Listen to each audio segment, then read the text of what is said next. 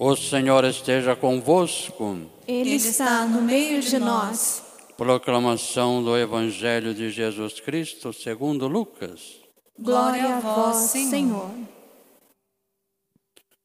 Naquele tempo, os discípulos contaram o que tinha acontecido no caminho e como tinha reconhecido Jesus ao partir o pão. Ainda estava falando quando o próprio Jesus apareceu no meio deles, eles disse: A paz esteja convosco. Eles ficaram assustados e cheios de medo, pensando que estava vendo um fantasma. Mas Jesus disse: Por que estáis preocupados? Por que tende dúvida no coração? Vede minhas mãos e meus pés. Sou eu mesmo. Tocai em mim e vede. Um fantasma não tem carne nem ossos, como estáis vendo que eu tenho. E dizendo isso, Jesus mostrou-lhe as mãos e os pés. Mas eles ainda não podiam acreditar, porque estavam muito alegres e surpresos. Então Jesus disse: Tende aqui alguma coisa para comer? Deram-lhe um pedaço de peixe assado. Ele tomou e comeu diante deles. Depois disse-lhes: São estas as coisas que vos falei quando ainda estava convosco. Era preciso que se cumprisse tudo o que está escrito sobre mim, na lei de Moisés, nos profetas e nos salmos. Então Jesus abriu a inteligência dos discípulos para, para entenderem as Escrituras. Ele disse: Assim está escrito: o Cristo sofrerá, ressuscitará dos mortos ao terceiro dia, e o seu nome serão anunciados a conversão e o perdão dos pecados a todas as nações, começando por Jerusalém. Vós sereis testemunha de tudo isso. Palavra da salvação. Glória a vós, Senhor.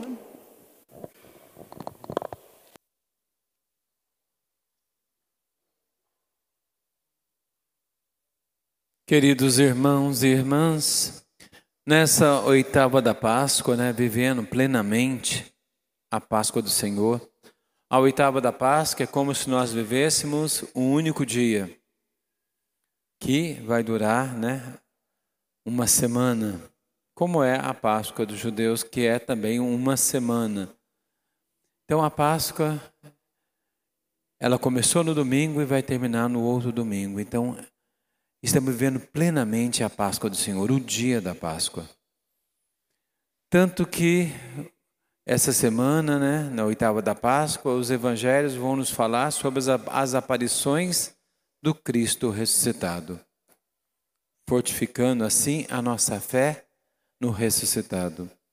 E o evangelho de hoje ele fala justamente, é o mesmo evangelho praticamente que a gente viu, né? Continuação do evangelho que a gente viu no domingo, viu ontem. Porque na manhã desse evangelho, da mensagem do evangelho de hoje, na manhã, Jesus tinha aparecido às mulheres e a Maria Madalena, como nós vimos. Pedro tinha ido depois ao túmulo, junto com o discípulo amado. E depois, então, de tardezinha, Jesus aparece aos discípulos que moravam no povoado de Emaús. Próximo, perto de Jerusalém, eles estavam indo à tardezinha, ao escurecer, saindo de Jerusalém, indo para Emaús. Então Jesus aparece para eles no caminho. Conversando com eles, Jesus vai revelando através da palavra tanto que eles falam que a palavra ardia no coração deles. Quando Jesus explicava para eles entenderem as escrituras, o porquê que tudo tinha que acontecer. Depois nós vimos de maneira muito especial também, e aí quando Jesus, na fração do pão, abre os olhos e eles conseguem perceber que é Jesus, o que, que eles fazem? Eles saem correndo como verdadeiras testemunhas e vão testemunhar Jesus aos apóstolos lá no cenáculo. E eles vão lá onde os apóstolos estavam reunidos, trancados.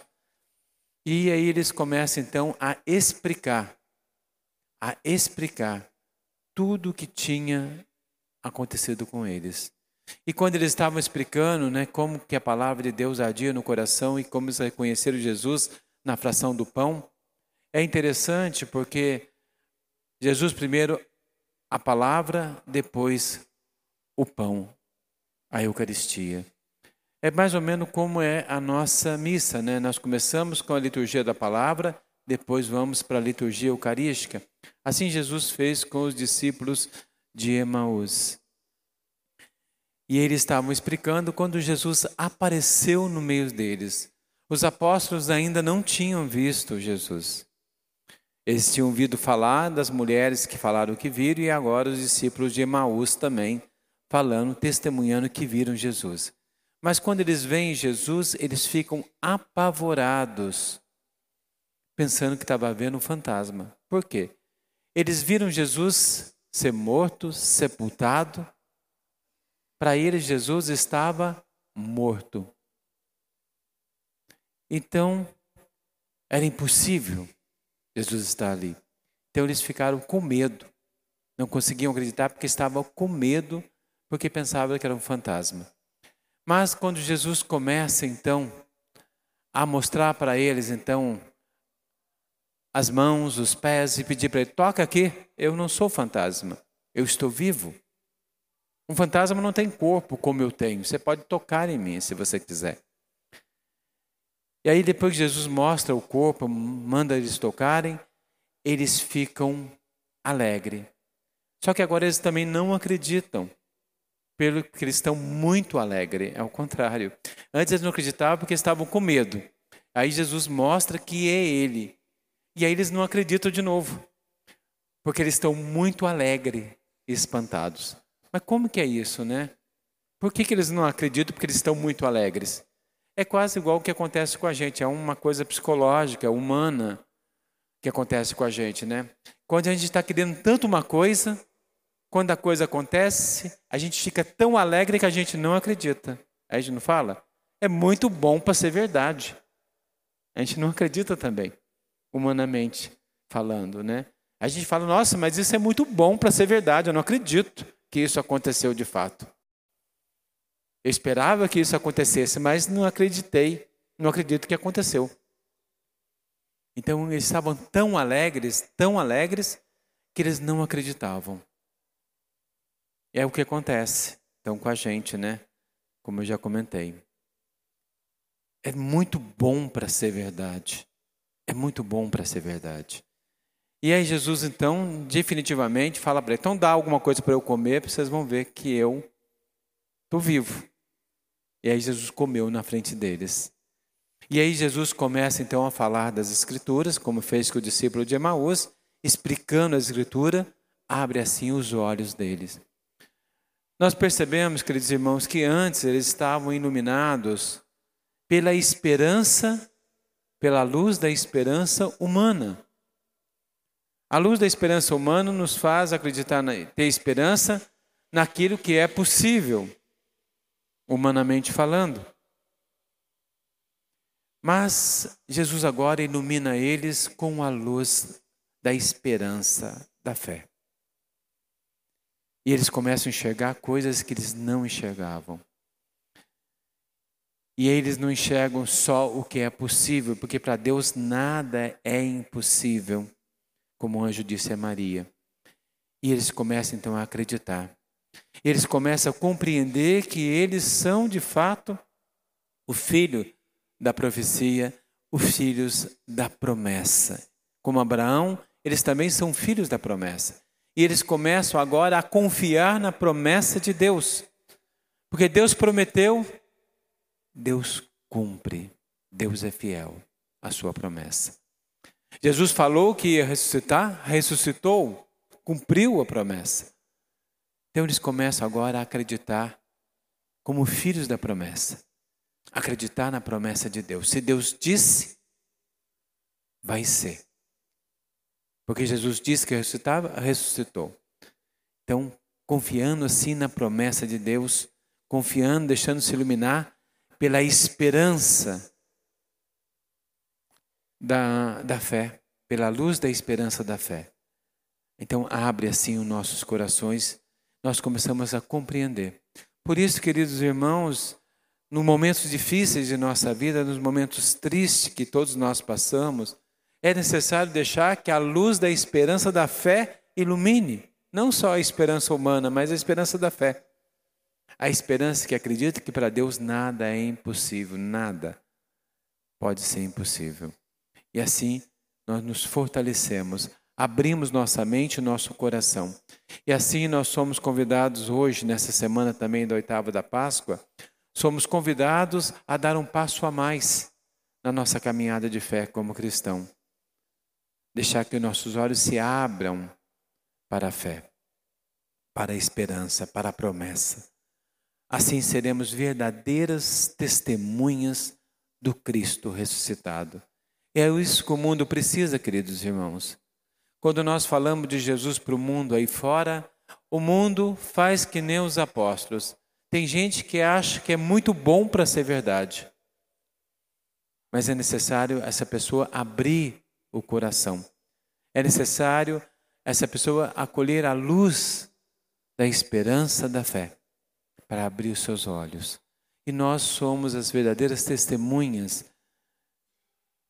que devemos ajudar o mundo a enxergar, a acreditar, a ter essa luz da esperança da fé. Nós somos as testemunhas do Cristo ressuscitado. E nós devemos agir como verdadeiras testemunhas do Cristo ressuscitado, com alegria. Não é agora lugar, como diz Jesus para Maria Madalena, não chores, porque agora não é lugar de chorar, é lugar da alegria. Nós somos testemunha do ressuscitado.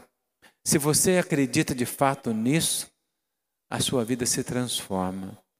Você será uma pessoa alegre. Os apóstolos eram felizes. Os santos que nós conhecemos sempre foram felizes sempre foram testemunha do ressuscitado, na alegria do ressuscitado. A gente vê um santo, né, umas imagens do santo com a cara triste, né? Mas os santos não eram tristes. Eram pessoas alegres, felizes. Não expressavam nenhuma tristeza apesar das dificuldades que às vezes enfrentavam. Eles eram felizes, porque essa é a cara, esse é o rosto daquele que confia, que acredita no Cristo ressuscitado. Então, que nós possamos, queridos irmãos, dar esse passo a mais. E o mundo hoje precisa, o Papa João Paulo já tinha falado, né? Que o mundo precisa de santo. O nosso mundo precisa de testemunhas santas. Isso é, testemunhas que acreditam no Cristo ressuscitado. Se nós tivéssemos de fato verdadeiras testemunhas, nós mudaríamos o mundo e não estaríamos presenciando tantas coisas horríveis que acontecem. O mundo teria uma esperança, não uma esperança humana, mas a esperança da fé em Cristo. Então nós somos convidados hoje, como Pedro no, no primeira, eh, na primeira leitura falou, eles são testemunhas do ressuscitado e nós também, como batizado, somos verdadeira testemunha. Então, viva, queridos irmãos, como testemunha do Cristo ressuscitado. E vamos passar essa alegria a todo o mundo, começando por nossas famílias, começando por nossas comunidades, começando por toda a nossa vida, pelo mundo inteiro. Pensando nisso, então, queridos irmãos e irmãs, alegres e confiantes como verdadeiras testemunhas do Cristo, eu convido a todos a ficarmos de pé.